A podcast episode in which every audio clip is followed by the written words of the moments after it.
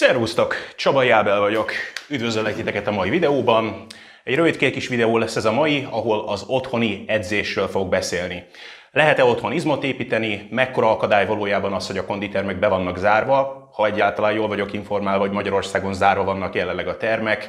Úgy tudom, hogy néhányan továbbra is lemehetnek a konditerembe, hogyha van valamilyen spéci engedélyük, hogy ők elit sportolók, és akkor így is beengedik őket. Nem tudom pontosan, hogy mi a helyzet, és azt is tudom, hogy meg vagyok egy kicsit késve ezzel a videóval, valószínűleg ezt tavaly egy éve kellett volna felvennem, amikor ez az egész őrület elkezdődött a világ körül. Minden esetre tudom, hogy ez sokaknak most is releváns.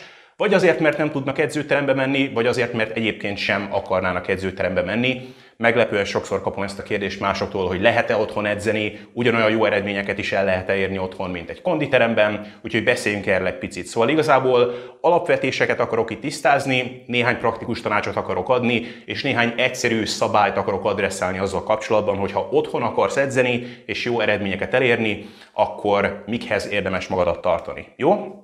Úgyhogy első körben adresszáljuk a reális elvárásokat. Ugyanolyan jó eredményeket lehet-e otthoni edzésekkel elérni, mint hogyha egy jól felszerelt konditeremben edzenél.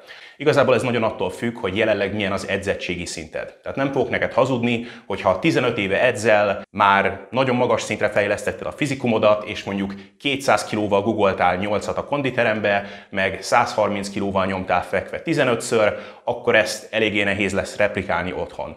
Ugyanakkor, hogyha még nem annyira régen kezdted az edzéseket, vagy egyáltalán még el sem kezdted őket, vagy mondjuk edzel egy-két éve, mondjuk egy 80 kilós emberke vagy, és mondjuk fekve nyomni tudtál 80 kilóval 8-at, vagy mondjuk 10-et, googolni tudtál mondjuk 100 kilóval 5-6-szor, akkor meglehetősen produktív edzéseid lehetnek otthon, és meg fogod tudni közelíteni az eredményeket, amiket a konditeremben elérhetnél az otthoni edzésekkel is. Hogyha általánosságban akarok mondani egy ilyen ökölszabályt, akkor azt mondanám, hogy durván ugyan 80%-át érheted el otthoni edzésekkel, minimális felszereléssel annak, amit a konditeremben elérhetnél. Továbbá azt mondanám, hogy itt érdemes különbséget tenni a felső testnek és az alsó testnek az edzése között. A felső testet aránylag könnyű, nagyon produktív módon edzeni otthon. Az alsó testre már nehezebb olyan gyakorlatokat találni, amik kellőképpen megerőltetőek, és vagy nem kell 8 millió ismétlést elvégezni egy sorozaton belül ahhoz, hogy ez kellőképpen megerőltető legyen. De a felső testre annyi mindent lehet csinálni, és annyira egyszerű olyan variánsokat találni különböző gyakorlatokra, amikkel mondjuk 8 és mondjuk 20 ismétlés között megerőltető szériákat lehet végezni, hogy igazából nem is feltétlenül kell, hogy a felső tested az a kárátlása annak, hogy be vannak zárva a konditermek. Úgyhogy akkor ezzel adresszáltuk a reális elvárásokat. Most beszélnék arról, hogy milyen felszerelést érdemes beszerezni. Tehát senkitől nem várom azt, hogy beleinvestáljon egy házi konditerembe.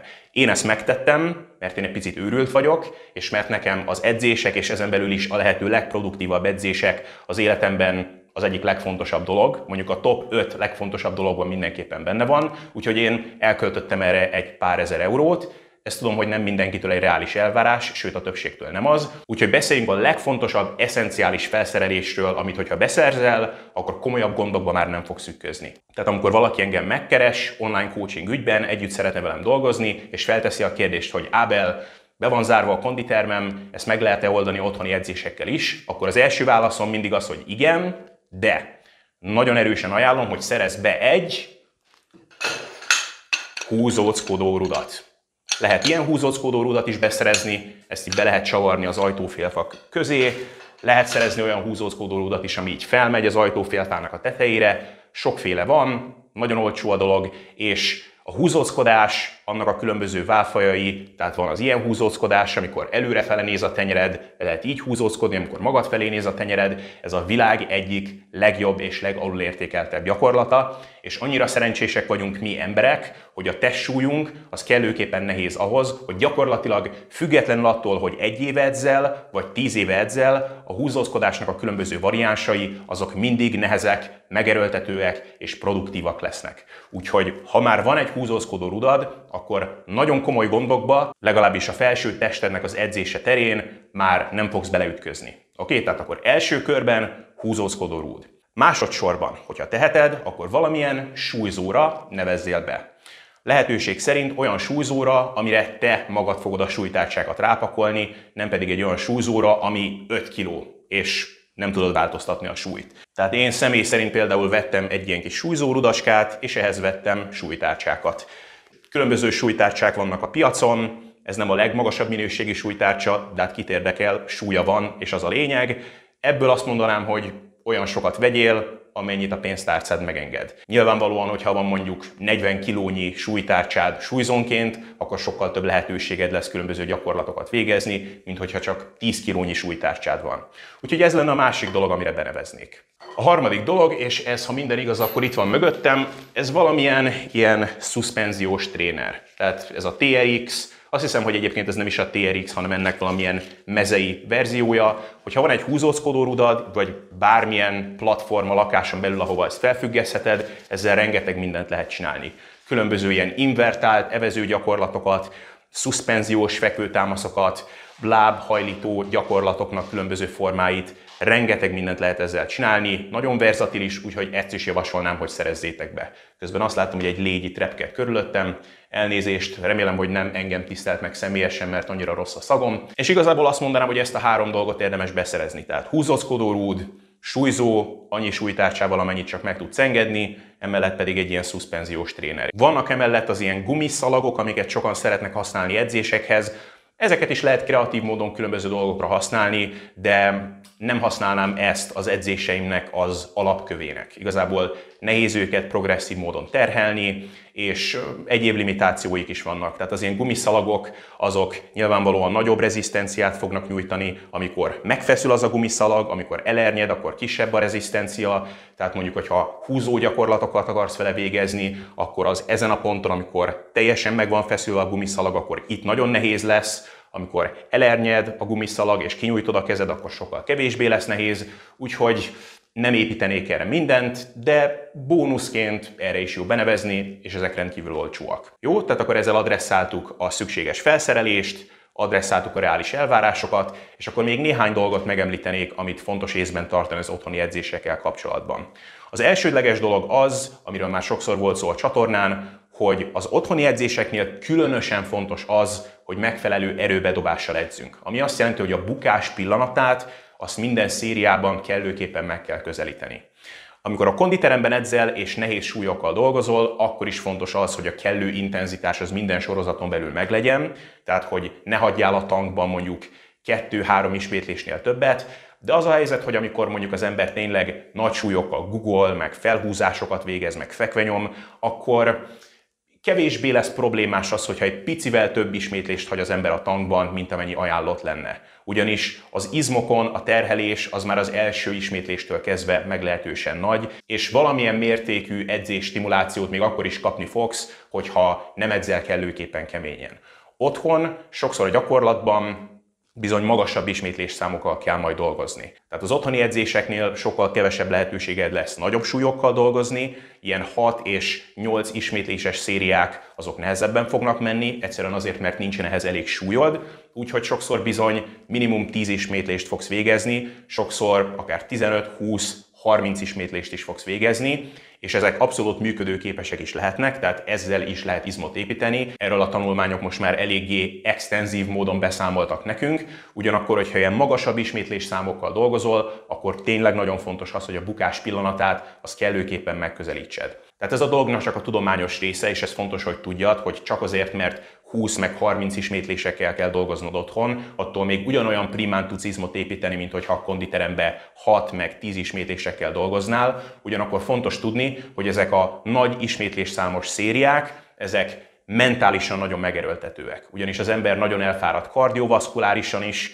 és Igazából sokkal nagyobb akaraterőre van ahhoz szükség, hogy az ember kellőképpen oda tegye magát, amikor ilyen magas ismétlés számokkal dolgozik. Úgyhogy fontos azt tudni, hogy az egyik legnagyobb akadálya annak, hogy az otthoni edzések azok kellőképpen produktívak legyenek, az igazából pszichológiai. Úgyhogy erre legyél felkészülve, hogy az otthoni edzések abszolút produktívak lehetnek, de mentális szempontból nem lesznek könnyűek. Ezzel elérkeztem a következő ajánlásomhoz itt, illetve a következő dologhoz, amit fontos itt tudni, az az, hogy az egyik legnagyobb akadály az otthoni edzéseknek a produktívvá tételének az, hogy nincsen meg az edzések körüli rutin, illetve az a környezet, ami már automatikusan arra sarkalná az embert, hogy kellőképpen fókuszáltan és keményen dolgozzon. Tehát amikor lemész a konditerembe, akkor az emberek, akik edzenek körülötted, a környezet, a gépeknek, a súlyoknak a látványa, minden igazából teljesen egyértelművé teszi a számodra azt, hogy ennek a helynek itt egyetlen egy célja van, az pedig az, hogy edzek és keményen dolgozzak. Ugye az ember nem megy le a konditerembe, nem fog leülni egy padra, kicsit nyomkodni a telefonját, aztán hazamegy. Még akkor is, hogyha nem vagy motivált, akkor is azért valamennyire át fogod magadat mozgatni. Mert hát erről szól a konditerem. Ez igazából a kondicionálás. A konditermi környezet az arra kondicionál minket, hogy arra használjuk, amire az a környezet való, az edzésre. Otthon sajnos ez nincsen meg amikor a nappaliban kell edzeni például, ahol egyébként sok más dolgot is csinálsz, például tévét nézel, eszel, a laptopodat nyomkodod, akkor nincsen meg ez a kondicionáló ereje a környezetnek. Tehát az ember számára nem jön ösztönösen az, hogy oké, okay, akkor most, eddig nyomkodtam a laptopomat, most viszont ledobom magam a padlóra és elkezdek fekvőtámaszozni. Úgyhogy nagyon fontos az, hogy az ember kialakítson egy rutint az edzései köré.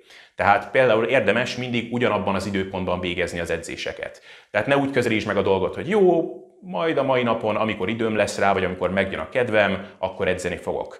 Nem, ezt ugyanúgy szépen tedd be a naptáradba, legyen ennek egy külön időpontja, és legyen egy struktúra az egész dolog körül. És ez sokkal könnyebbé fogja azt tenni, hogy tényleg tartsad is magadat ezekhez az otthoni edzésekhez. Sokaknak az is segíthet egyébként, és ez különösen igaz azokra, akik mondjuk jelenleg home office-ban vannak, tehát otthon töltik a napjaikat, és megvan az a luxus a számukra, hogy megválaszthatják, hogy a napnak melyik pontján fognak edzeni, hogy inkább a nap korábbi óráiban kerítsenek sort ezekre az edzésekre, mert akkor bizony használt lehet venni a koffeinnek az edzés előtt. Tehát mondjuk kitűzöd magadnak azt, hogy oké, okay, reggel 11-kor fogok edzeni, reggel tízkor előtte leküldök egy jó nagy adag kávét, vagy energiaitalt, vagy bármilyen más koffeinforrást, ettől motivált leszek, energikus leszek, egy kicsit pörgősebbnek fogom érezni magam, és ezután jöhet az edzés. Nekem például ez sokat segített, amikor a konditermek be voltak zárva, és itthon kellett sort kerítenem az edzéseimre. Az utolsó dolog, amit pedig megjegyeznék az otthoni edzésekkel kapcsolatban, az az, hogy csak azért, mert otthon edzel, és nem egy konditeremben, attól még ugyanannyira fontos, hogy számon tartsd a fejlődésedet. Tehát vezes edzésnaplót. Mint már mondtam, ezt csinálhatod a telefonodon is, erre vannak mindenféle applikációk is, lejegyezheted egy füzetbe is, de tartsad azt számon, hogy milyen a teljesítményed a különböző gyakorlatokon. Tehát írd le, hogy oké, okay, ezen a héten, ezen az edzésen ennyi fekvőtámaszt végeztem, ennyit húzózkodtam, ennyi mondjuk egylábas guggolást végeztem, bármilyen gyakorlatot, amit otthon tudsz csinálni, azt tartsad számon, és próbálj meg vele fejlődni. Hétről hétre, edzésről edzésre. Ez egyfelől fontos azért, mert hogyha nem fejlődsz, akkor az edzéseden belül valaminek változnia kell, emellett pedig azért is fontos, mert ez motiválni fog. És hogyha látod azt, hogy oké, hétről hétre fejlődöm, akkor idővel kevésbé kell majd magadat feltüzelni ahhoz, hogy egyáltalán kedved legyen edzeni. Úgyhogy az edzésnapló vezetése az egy eszenciális dolog, és ez igaz akkor is, hogyha a világ legszuperebb, legfelszereltebb konditerme áll a rendelkezésedre, és akkor is, hogyha otthon kell fekvőtámaszokat végezned, meg egylábas guggolásokat. Úgyhogy lényegében ezek a rövid gondolataim vannak az otthoni edzésekkel kapcsolatban. Abszolút meg lehet őket oldani, jó eredményeket lehet elérni az otthoni edzésekkel is. Én olyan tavaly március óta nagyon sok klienssel dolgozom együtt, akiknek be van zárva a konditerme, vagy be volt zárva a konditerme egy bizonyos ponton, vagy nyitva volt egy darabig, majd bezárt, majd megint kinyitott, majd megint bezárt, és sokszor kreatívnak kellett lennünk ezekkel az otthoni edzésekkel, de megoldottuk. Igazából attitűd kérdése a dolog, némi eszenciális felszerelés az nem árt hozzá, és némi kreativitás is kell.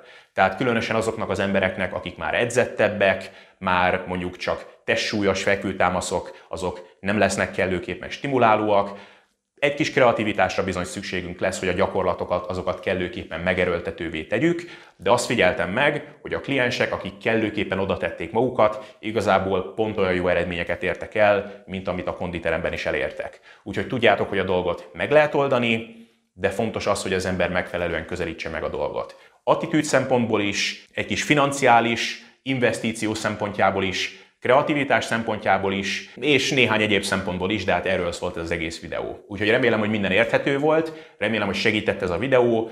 azoknak közületek, akiknek mondjuk be van zárva most a konditerme, illetve szerintem jó, hogyha ez a videó itt van a jövőre nézve is, mert hát ki tudja, hogy milyen váratlan fordulatokat fog még hozni ez a kis őrület, ami jelenleg zajlik a világban.